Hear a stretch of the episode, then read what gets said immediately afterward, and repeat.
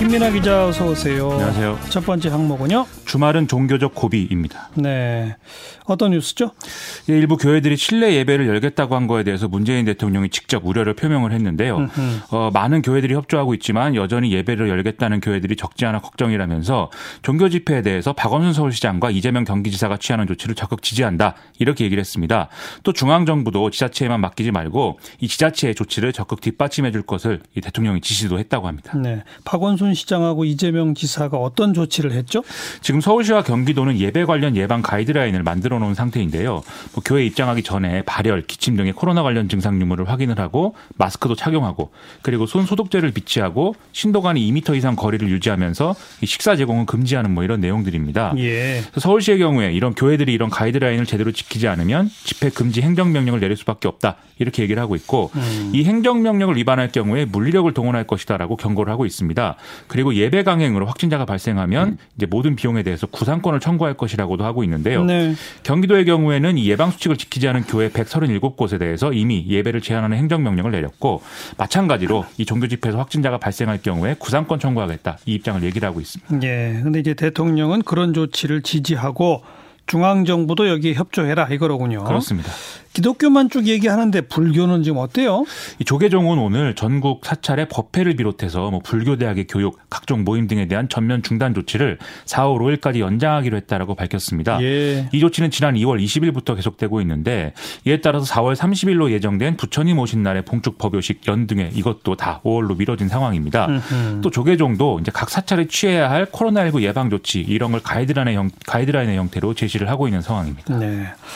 그리고 지금 사실 제일 우려되는 거는 외국에서 오는 분들이잖아요. 그렇습니다. 이거 어떻게 하기로 했죠? 어, 정부는 22일 0시부터 유럽에서 들어오는 모든 내외국인을 대상으로 코로나19 진단 검사를 실시하기로 했는데요. 유증상자는 검역소 격리시설에서 무증상자는 지정된 임시생활시설에서 검사를 받는데 여기서 양성이 나올 경우에는 중증도에 따라서 병원 또는 생활치료센터로 이동해서 치료를 받, 받 받는 것으로 한다고 합니다. 그러니까 전원 검사하는 거죠. 그렇습니다. 그 양성 나오면 이제 병원 가는 게 당연하고 음성 나오면요. 검사에서 음성이 나오더라도 내국인과 장기 비자를 받은 장기 체류 외국인은 14일간 자가 자가 시설에서 격리가 의무화됐는데요.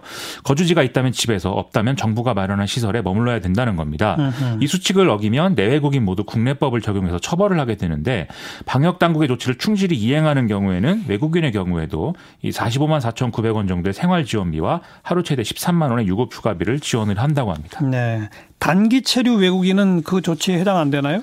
격리는 되지 않는데 이 체류 기간 동안 자가 진단 애플리케이션을 설치해서 본인의 건강 상태를 모바일로 입력 보고하고 매일 보건 당국에 전화를 받도록 하는 능동 감시를 적용한다 이렇게 돼 있습니다. 예. 이 지난 일주- 일주일간 유럽에서 들어온 외국인의 67%가 이 장기 비자를 발급받은 장기 체류자이고 나머지는 공무, 투자, 또 취재 목적 이렇게 들어온 단기 체류자라고 하고요.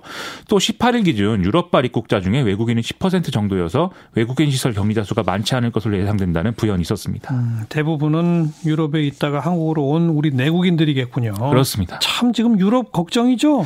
그렇죠. 이번 조치는 현재 유럽 상황이 지난 2월의 중국 상황보다도 더 위험할 수 있다. 이렇게 본 결과라고 봐야 되겠는데요.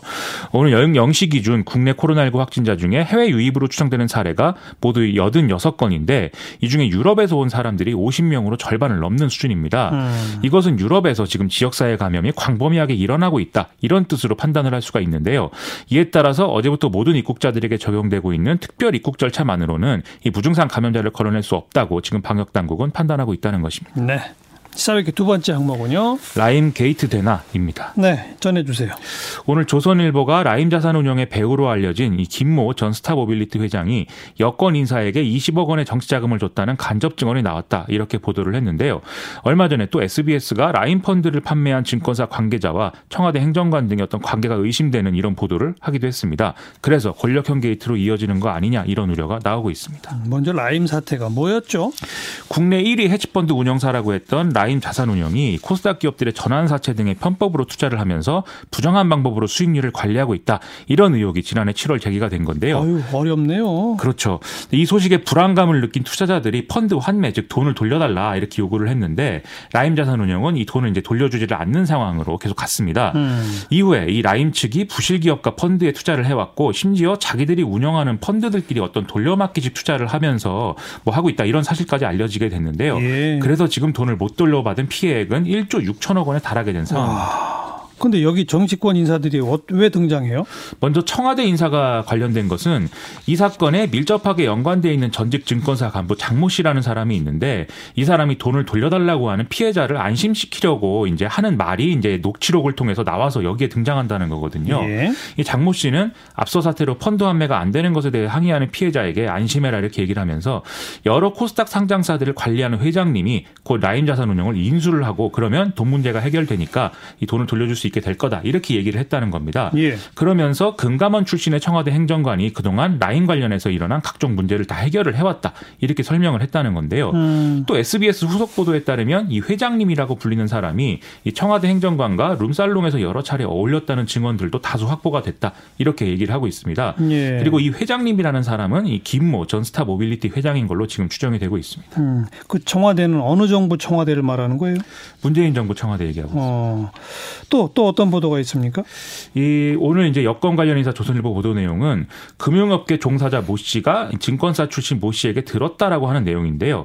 김 방금 말씀드린 김모 회장이 지난해 10월달에 한 자산운용사를 인수하겠다라면서 자신과 막역한 어떤 친노 인사에게 정치자금 20억 원을 제공했고 이 대가로 300억 원을 책임지고 끌어와서 이 자금을 대겠다라고 얘기하는 뭐 그런 내용을 들었다는 겁니다. 예. 이김 전 회장과 방금 말씀드린 증권사 출신 모 씨는 지난해 3월에 경기도의 한 운수 업체를 인수를 했는데 이 두 사람을 연결해 준 것도 앞서 말씀드린 청와대 행정관 김모 씨고 음. 이 사람들은 학연, 지연 이런 것들로 얽혀 있는 사이라고 하거든요. 네. 이김 전 회장과 증권사 출신 모 씨는 운수업체의 자금 161억 원을 빼돌린 혐의로 수사받던 중에 도피를 하고 있는 이런 상황인데요. 이 기사의 맥락상 이 증권사 출신 모 씨라는 사람은 앞서 SBS 보도에 증권사 간부 장모 씨와 동일인으로 보입니다. 이 기사는 조선일보의 기사죠. 그렇습니다. 음. 근데 이 기사에 의하더라도 정치자금 20억 원을 만약 줬다. 그럼 받은 정치인이 300억을 어떻게 만든다는 거죠? 이 친노 인사라는 사람은 현 정권에서 한 공제조합의 감사로 임명이 됐고 이번 총선에서 더불어민주당 공천도 받았다는 게 기사 내용인데요. 이 300억 원은 이 공제조합의 자금을 끌어오겠다 이런 얘기였다라고 합니다.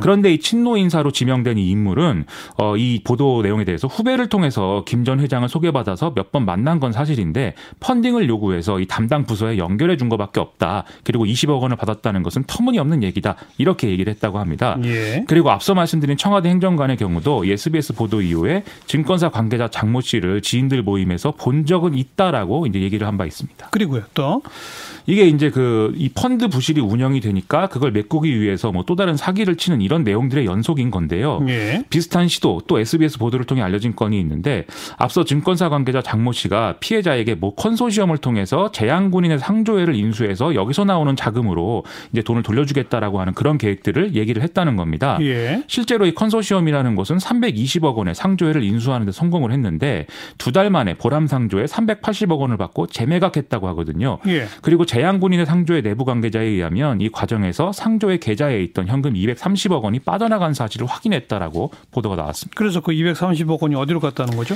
앞서의 장모 씨가 주장한 대로면 이 돈은 사실 라임 자산 운용에 투자가 됐어야 하는데 이게 지금 어디로 갔는지 알 수 없는 상황이라고 하고요. 그리고 언론 보도를 종합해 보면 애초에 재향군인회 상조의 인수자금도 앞서 김모 회장이 갖고 있던 스타 모빌리티에서 횡령한 돈으로 지금 추정이 되는 상황입니다. 즉 투자자들의 돈으로 부실 기업을 인수를 하고 거기서 나온 돈을 다시 라임 관련 회사에 투자하는 어떤 모습을 보이면서 이걸 통해서 투자자들을 안심시키면서 다시 투자를 받는 이런 일들을 반복했다 이런 얘기죠. 네. 지금 이거 검찰이 수사 이미 하고 있는 사안이죠? 그렇습니다. 서울 남부지검이 수사를 하고 있는 상황인데요. 알겠어요. 근데 정치권까지 수사하고 있는지는 아직 확인이 안 됐죠. 그 그렇습니다. 네. 어, 조금 더 지켜봅시다. 여기까지 수고하셨어요. 고맙습니다. 김민아 기자였어요.